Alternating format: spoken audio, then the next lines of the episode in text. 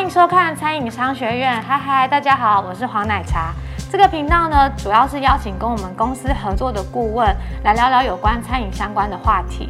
那不管你是单点或是街边店，亦或是加盟连锁总部，都可以随时锁定我们的频道哦。那现在就帮我按下订阅，开启小铃铛吧。那这集我们邀请的是林玉君顾问。之前顾问有提到的建构总部呢，需要完整的十大系统。那每一个人当然都希望我们的总部呢可长可久可大嘛。那在一开始的预算有限的情况之下，加盟总部的建构有没有顺序？我们可以先从哪一个系统开始建构呢？其实这个问题好难哈，大家都要马儿好，又要马儿少吃草。好，可是毕竟台湾最大的族群就是中小企业，所以还是把这个最困难的问题我们来梳理一下吧。基本上呢，这个十大系统是缺一不可，可是它是有阶段性的。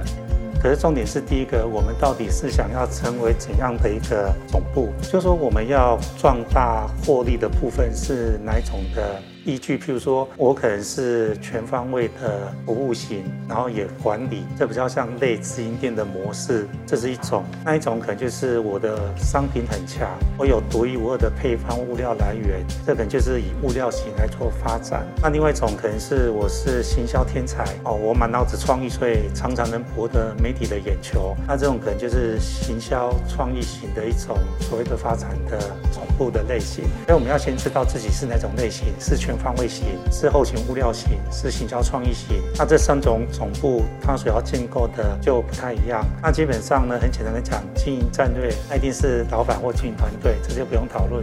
可是第二个步骤。以所谓的全方位型，它可能就是把所谓的怎么找点跟找到对的加盟者。第二个一定是所谓的那个人资跟培训这三个部分，然后再就是商品研发。基本上我们都讲店铺就是一个舞台，那顾客就是所谓的观众。所以经营战略就是要把剧本写好，一个叫好叫座。这时候要找什么？找演员，演员就是人。然后所谓的我们讲商品研发就是那个道具。那刚才讲找到好的点就是。你开在哪里嘛？因为你开在不同的地方会有不同的顾客，所以基本上如果全方位型就把它想成导一场剧，经营战略就是是把它写成一个好的剧本，就是整个操作。那再来，你这个剧场要在哪里？就是你要把加盟者跟开发的点找对。那找到之后，就是要有人来用道具来演给观众看，观众就是顾客。所以以这样的逻辑应该就清楚了。那如果是所谓的物料后勤型的，那可能它的着重经营战略一样是没有错。了哈，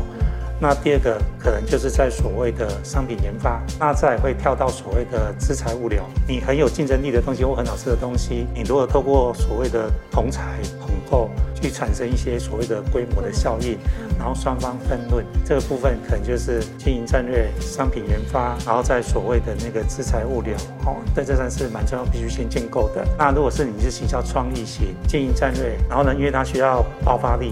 所以异地开发，然后再就是行销企划。对了，其实都差不多，只是说最后这个关键，譬如说物料型的，可能就是制材物料这部分哦，要要很强。如果是所谓的行销创意型的，它的行销企划要很强。那如果说我刚才讲全方位型的。